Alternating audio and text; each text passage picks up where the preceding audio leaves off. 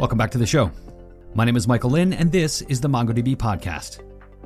Today we've got a thrilling lineup. We've got a panel discussion with some folks that attended Game Developers Conference twenty twenty-three.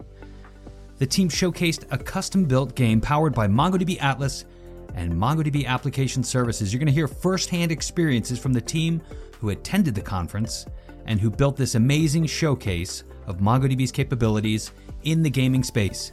We're going to deep dive into MongoDB's real-time analytics, visualizations brought to life, allowing players to see their own gaming data in action right at the conference. Plus, you're going to get a glimpse into how MongoDB's tech stack made it all possible. So buckle up, get ready to level up your gaming knowledge. Stay tuned. Nick Raboy, Dominic Fry, Sig Narvaez, welcome. It's great to have you all on the podcast. Nick, you don't need any introduction, but let folks know who you are and what you do. Yeah, I'm on Mike's team as a developer advocate, and I'm in and out of this podcast through the years, and just wanted to bring it up for the topic of this gaming discussion that I am an Elden Lord in Elden Ring. I have defeated the Elden Beast. I, I was wondering. So I think yeah. You're the only Elden Lord, but we do have Dominic on the podcast. Welcome, Dominic.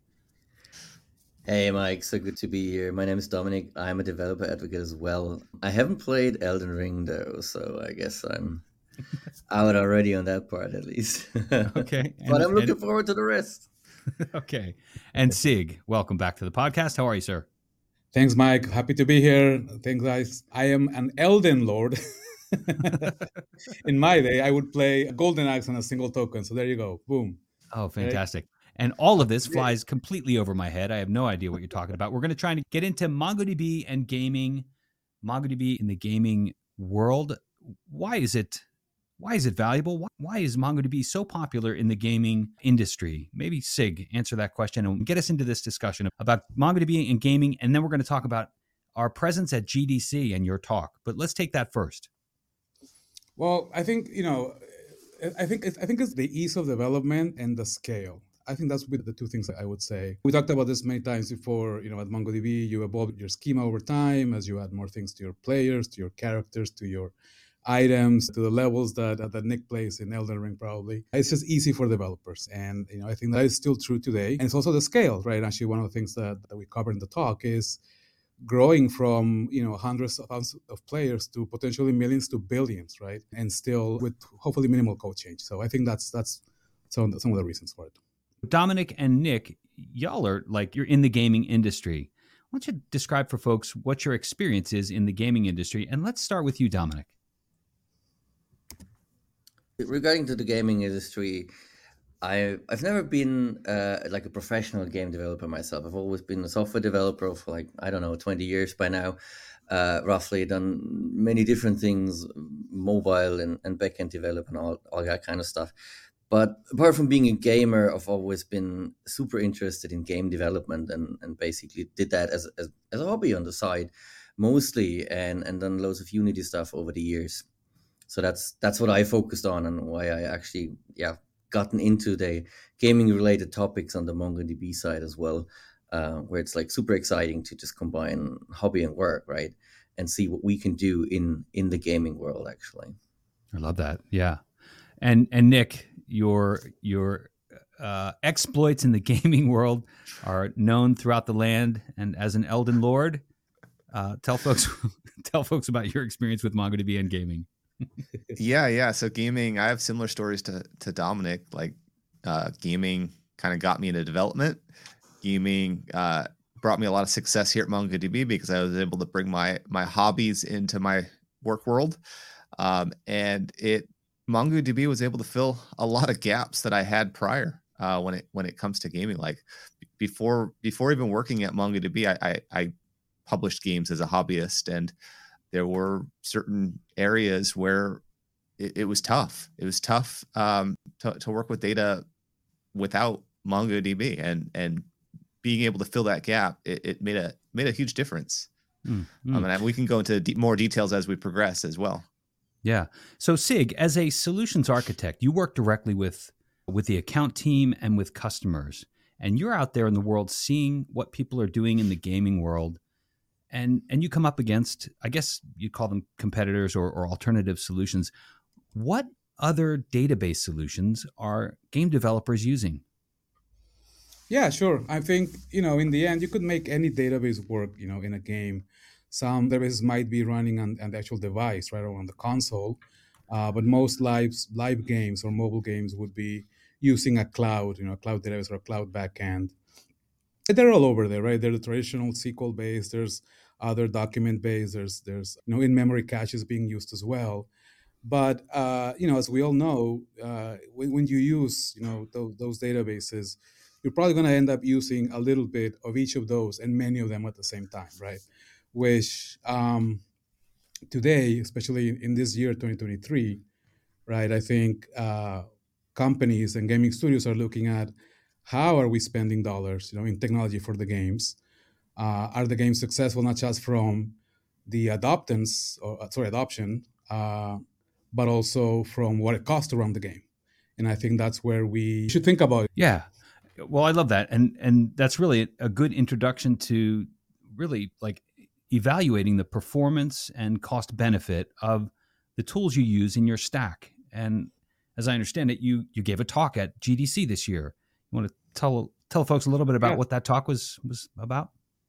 Yeah, actually, and, and that, that, yeah, great point. So the the title uh, particularly was called "On the Right Size, Right Time," you know, cost-effective uh, scale for game backends, especially because of what we're we're hearing right now from our customers, especially our gaming customers, uh, as to uh, how engineers, the, the actual game developers, and, and and the game backend developers who are close to technology, and that choose which databases, which you know, which which frameworks, which backend stacks, and all.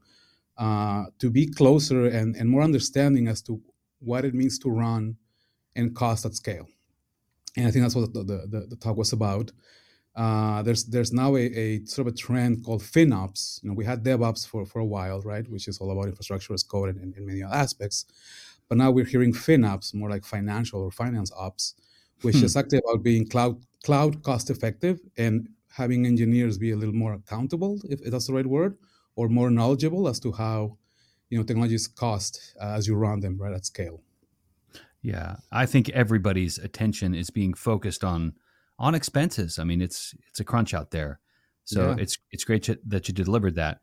And and G D C, I mean, talk a little bit about that as a conference, because I mean, I don't think folks listening may know how massive this conference is. It's huge. What was the presence like at at G D C? Well, we were there last year, right, uh, which was the year after the conference was out for a year in, in the pandemic. And last year was twelve thousand. This year, it was twenty-eight thousand, which is just, you know, more than that. Was massive. I think the highest uh, was twenty nineteen at twenty-nine thousand, if I'm not mistaken. Mm. Uh, so it's it's definitely come back to, to scale of, of before. We saw the triple A studios, the all the console names. I don't know, Nick or, or or Dominic, what were your like your big takeaways from what we saw like in the expo hall and some of the presence from the from the gaming companies? Well, I mean, even before we, we go there, I mean, I wanted to mention the the, the demographic that was at uh, mm. G D C this year, because I think it was a big difference from the previous year. So I don't know if this may be all opinion based. So I don't know if, if you experienced the same, but last year we had a lot of designers at G D C. Mm-hmm. They're still part of the game development crew, but they were the artists and the audio makers and, and people like that. But this year, I, I met up with a lot of like back-end developers, game developers, people who write code. Um, so it, the audience shifted, I think, big time this year. I don't know if, if it was just me or did you guys see that as well? I had a very similar experience to that. Yeah, more or less everyone I talked to seemed to be um, a, a developer, as you said, as a either a back-end developer or a game developer more on the front end side, but it, it seemed like all of a sudden, uh, all uh, and I'm one of them, all of us techies, um, or like very development focused people came came out of their hiding again and, and, and went to Game Developers Conference, and um, it was it was obviously it was kind of nice to to see that as well, because I was able to talk their language, which is definitely different when I'm talking to a designer or a product manager or other roles where I might struggle a bit, but all of a sudden I couldn't nerd out completely. So that was amazing. What was our booth like, and what was the primary activity going on at the booth? As Sig mentioned earlier, we've been to G D C last year and we had a booth last year, and we already last year had a demo where we presented um, MongoDB and in that case also um, Atlas App Services, or Realm, how it used to be called, for those who, who might have been there and, and heard about it. And this year we wanted to make it even more interactive. So not just show a demo that shows what you can actually do with Atlas and all these features, but actually experience. And that's what we did this year. And yeah. what I, what I did is is build a, a little game where you could just play in a in a typical uh, top-down bird's eye shooter game, uh, drive around as a, as a player or walk around. It was very abstract, so you could argue if it's driving or walking, but you could you could play the game and you would generate data playing the game by shooting, destroying items, and uh, fighting against um, or more fleeing from N P Cs, I guess. And all those all that information that was generated while playing the game was fed back into Atlas.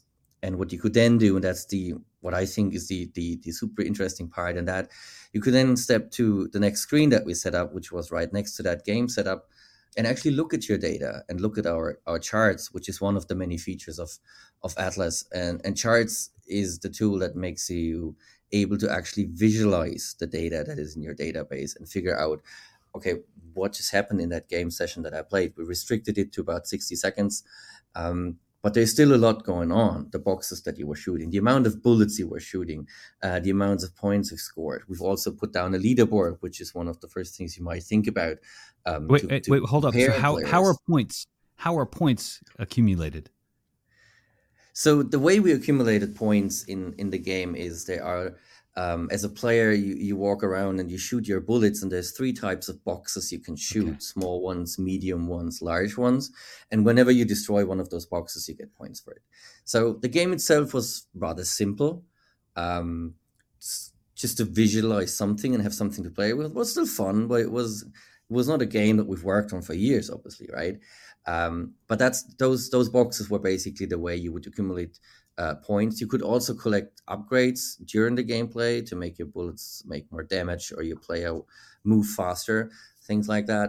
But the, the points you generated in those sixty seconds, sixty seconds is what goes into the leaderboard in the end, and where you can actually compare yourself with others. And we even gave out prizes in, prizes in the end, so you could actually win the joystick you were playing with, which was super cool because it made it super interesting, not just from a data perspective and actually learning about Atlas, but also, I mean, we're all gamers and we're all competitive, right? So we, everyone just loved the idea of playing the game, learning something about Atlas, but then also getting a prize for for getting um, getting the most points. And we even had people coming back up to, I think the one person came back nine times yes.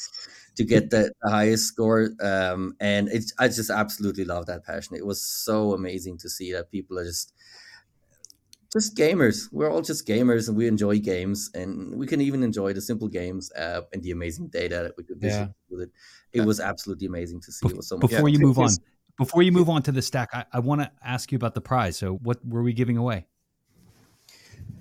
So, th- there's multiple different things on a on a daily basis. We we uh, uh, raffled, I think it was T-shirts and a couple other swag items, and uh, the big prize was um, in that case.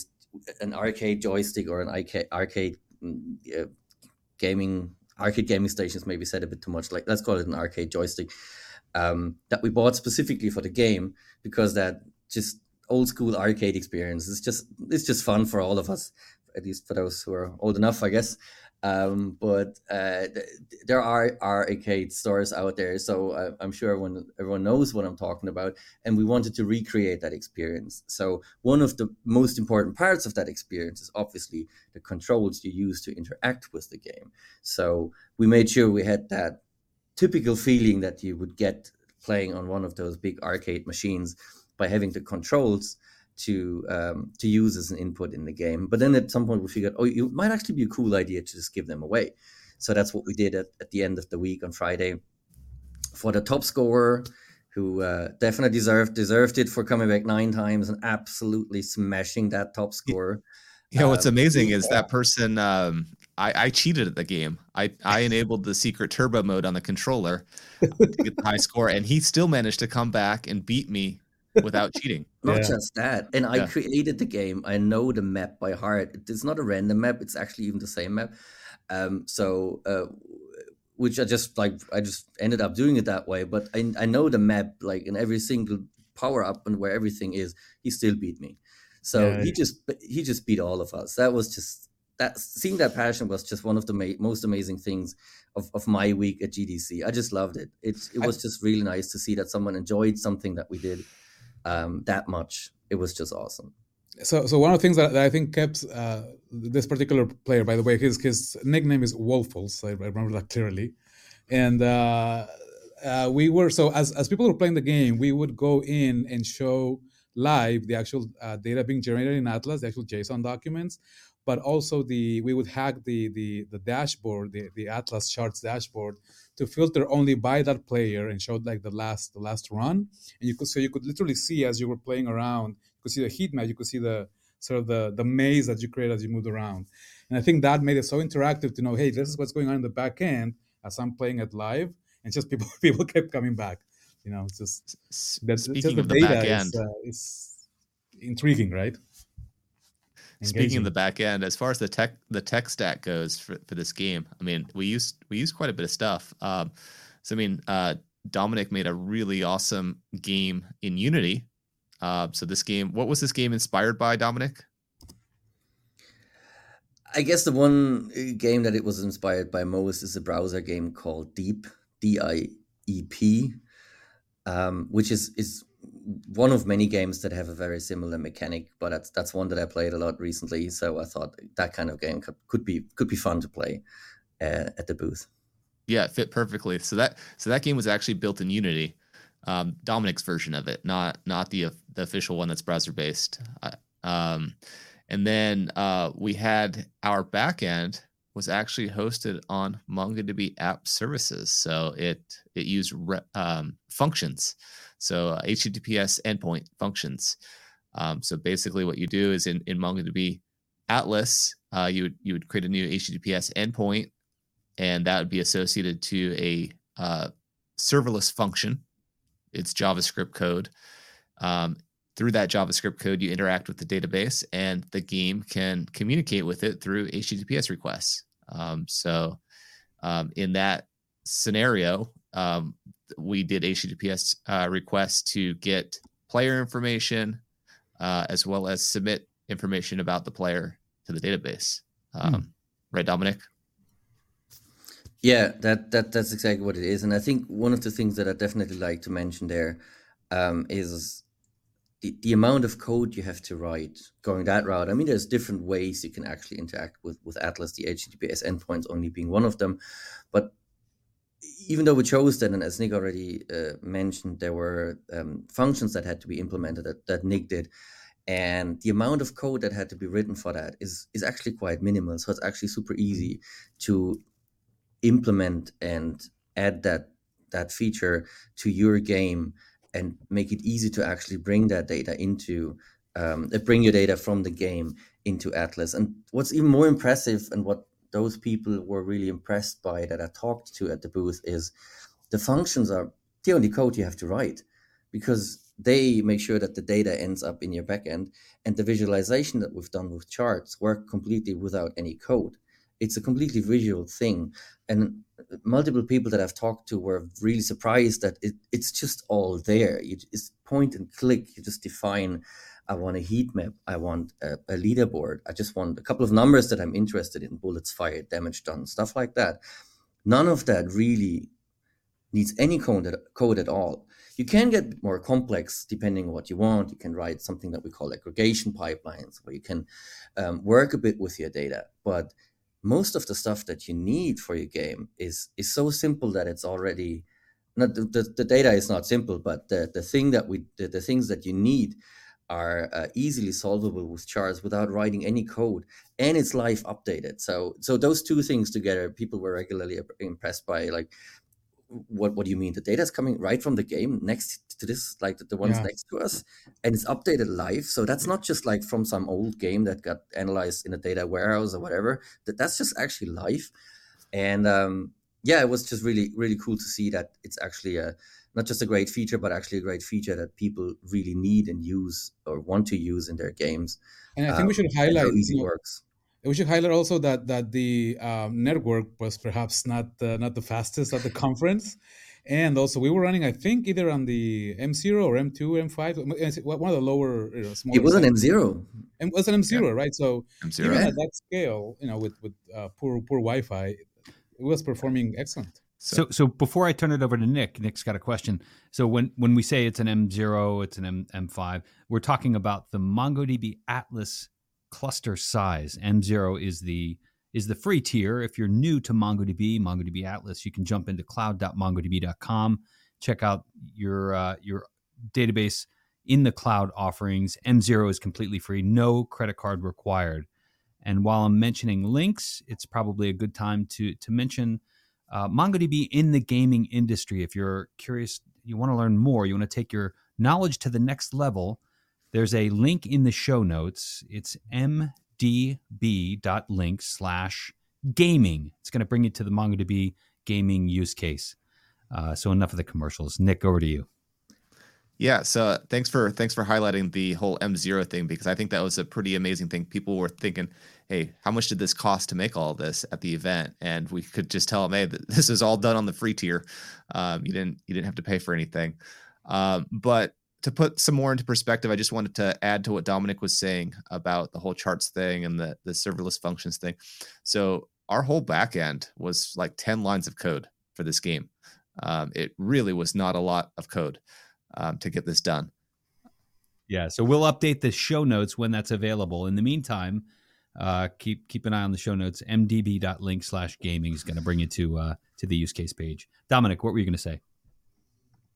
Oh, I just wanted to throw in two, two things, and one, one is that uh, is, is one thing that Nick already mentioned. So as soon as you check out that game, um, and that's the other thing, is by the time the podcast episode is released, it should already be completely public. I just have to remove a couple things. But um, for those who will be checking out the repository, or for those who might be listening in and have been at the booth and played the game, um, I just wanted to emphasize that the, the, the M zero we talked about, our free tier, the whole game, everything that you saw or will see when you check out the repository, was built on the free tier. So building that game cost, I mean, it obviously cost me some time to write the code, but it didn't cost any money to run that. And that, that that's another like um, very important thing that I'd like to mention, because it's easy to get started. It's easy to just check out, how does Atlas work? What is the stuff that I can do? What can I do with my game? And then it scales with you, sure.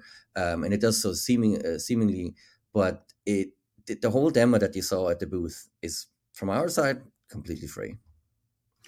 So developers, if you're listening, this is a, a great opportunity to get in, involved in the world of gaming, leveraging a great stack. Unity, there's you can get in, involved for free. There's obviously some paid routes you can take with Unity, and then connecting that up with with MongoDB.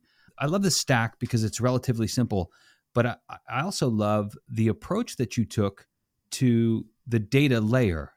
Now, you're not using the Unity data driver. There's no driver involved. You're actually just leveraging H T T P S endpoints, and that's It's kind of a different approach. Um, some folks are used to pulling down a driver. Like, for example, if you're writing Node.js code or Python code, there's a driver layer that you're going to need to install and leverage in your in your code. You're going to need to configure a, a connection string that gets you access to the database. Uh, but this is a little different. So you're in Unity.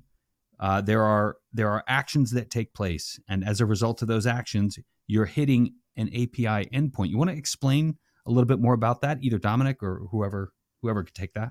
Yeah, so I mean, th- this is just one of many possible ways to get the job done. So before I go with the story behind what we did, I want to also highlight that there's the opportunity to use the Unity S D K uh, that's available for MongoDB. If you want to use an object-oriented database as part of uh, your Unity kind of data storing uh, solution, Uh, but we chose, just for the simplicity and speed of, of the demo, to, to go with the H T T P route. So in Unity, uh, basically what you do is you create a what's called a Unity web request. And this is just Unity's version of an H T T P request, like fetch in JavaScript or, or whatever language you're working with. And uh, so, like I said earlier, uh, to get the players in the game. Um, so what happens is, prior to playing the game, they take a... Um, Uh, they take a sign up form where they create a player um, a player account for themselves. And Sid can talk on more of this in a, in a second, because he's more, he's closer to this scenario than I am. But before I send it off to him, I want to say that the the Unity web request uh, gets that information, pulls it in uh, to the game, um, and just displays information on the screen. And then as you're playing the game, uh, these Unity web requests are fired off periodically uh, to to send uh, kind of a snapshot to to MongoDB. Uh, that's more or less the high level of things. Sig, uh, I, I know that you're more grounded on this whole the whole story, being your yeah, role yeah. at MongoDB. So I think maybe one key difference there, by using the Unity S D K and the Realm mobile database versus just calling, you know, calling endpoints directly, is is state and also uh, offline access, right? So if your game, if you want your game to have offline access, for example, I travel a lot. I, I would love some of the games that I play to be available offline. You have to be online always. Uh, that would be a great solution, right? Uh, our Unity S D K with, with the Realm mobile database, which automatically uh, syncs the moment uh, there's connectivity back to Atlas, right, to your Atlas cluster. And we call that Atlas Device Sync, or, or A D S. And that's also built in. There's also a free tier uh, that's included, and it's super easy to get started. Actually, as Dominic was mentioning, uh, from last year, the demo we built for last year was using uh, the Unity S D K, and, and Nick definitely uh, developed. Actually, you developed the whole part of that of that part of the demo. I did. I, I developed the whole yeah. thing. yeah, yeah. And, and that's actually out there in our developer hub. But is, going yeah. going back, yeah, yeah, it's still out there.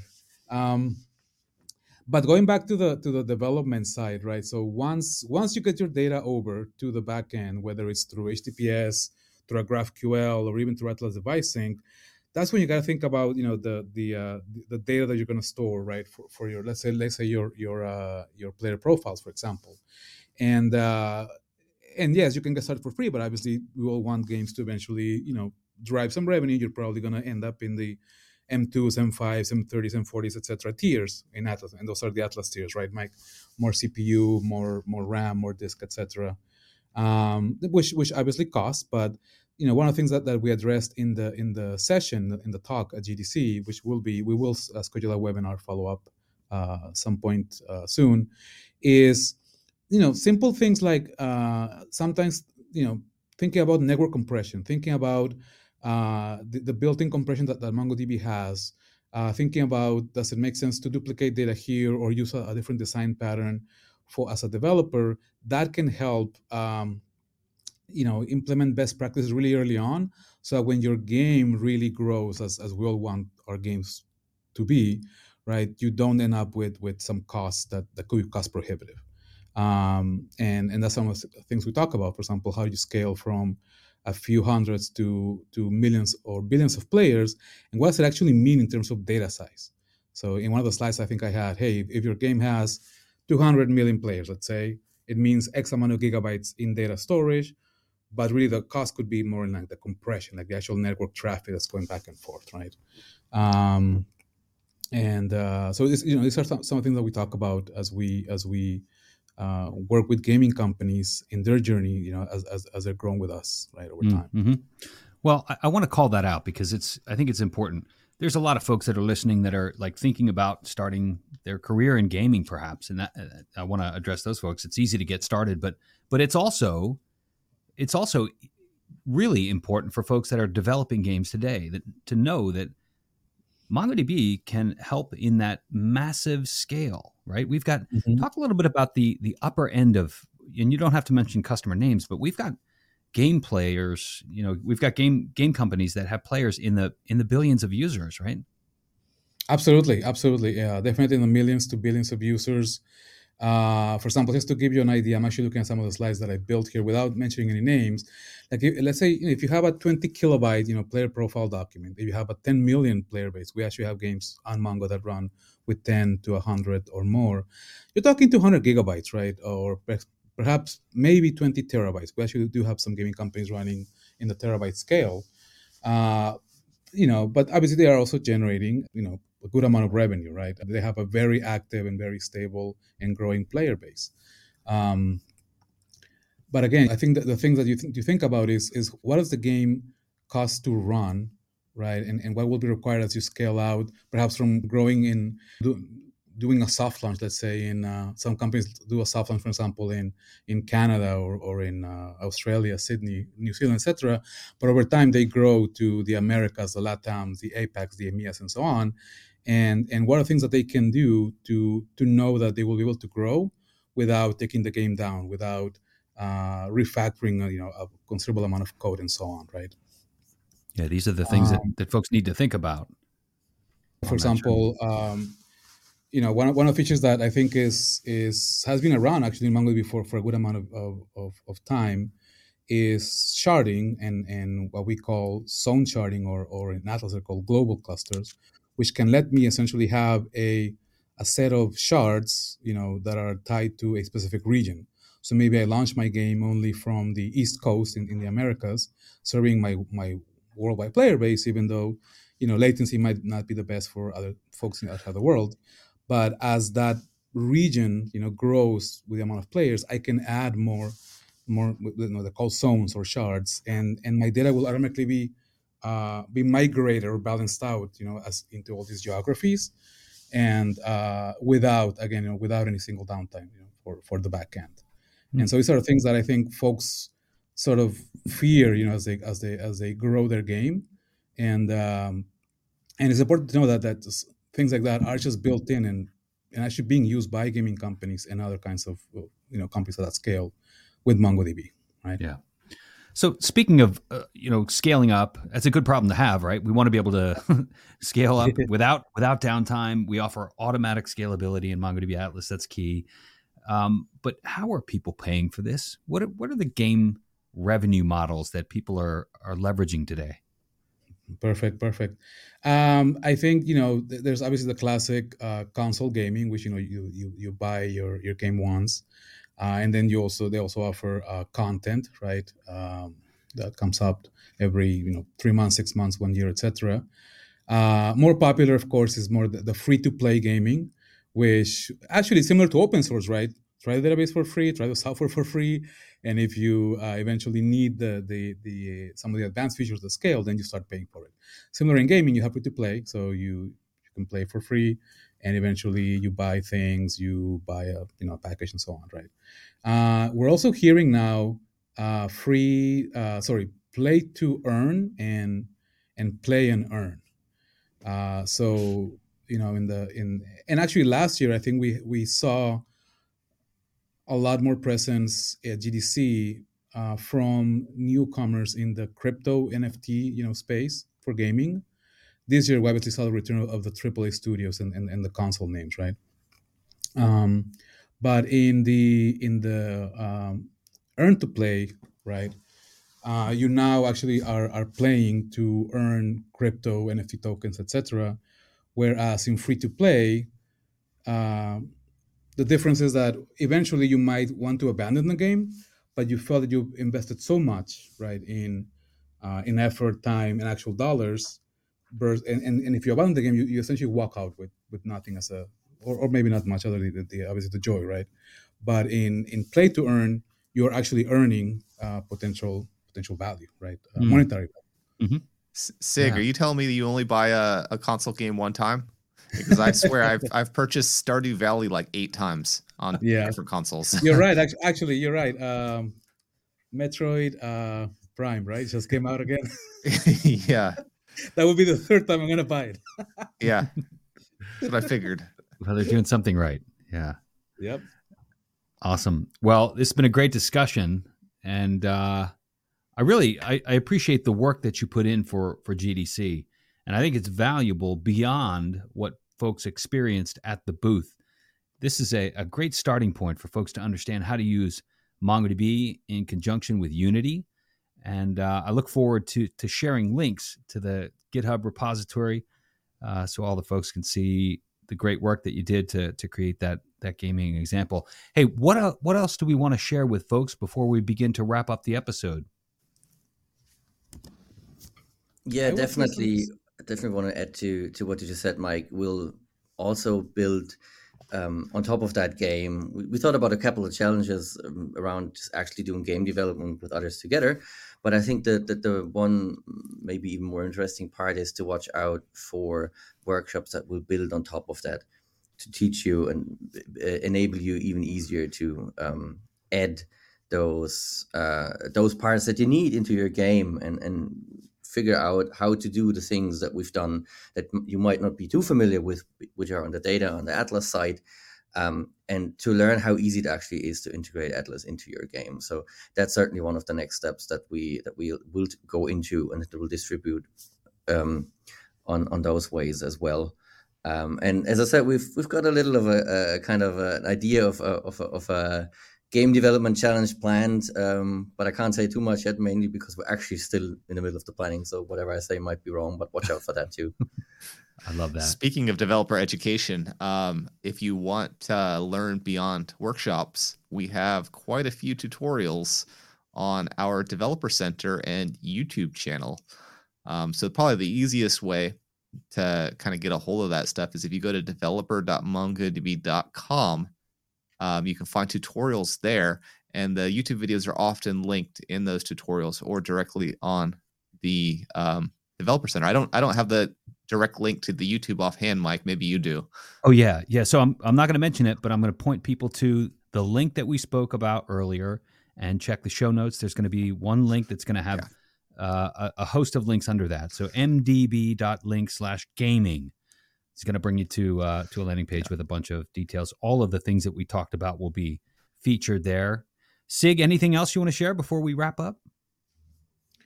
I just, you know, look forward to next year. I think uh, next year, Dominic, Nick, and everybody else in the Devrel team and, and some of the folks also from, from our side, from Such an Architecture, we want to come back, you know, more more ferocious, right? More more demos, more games, more scale.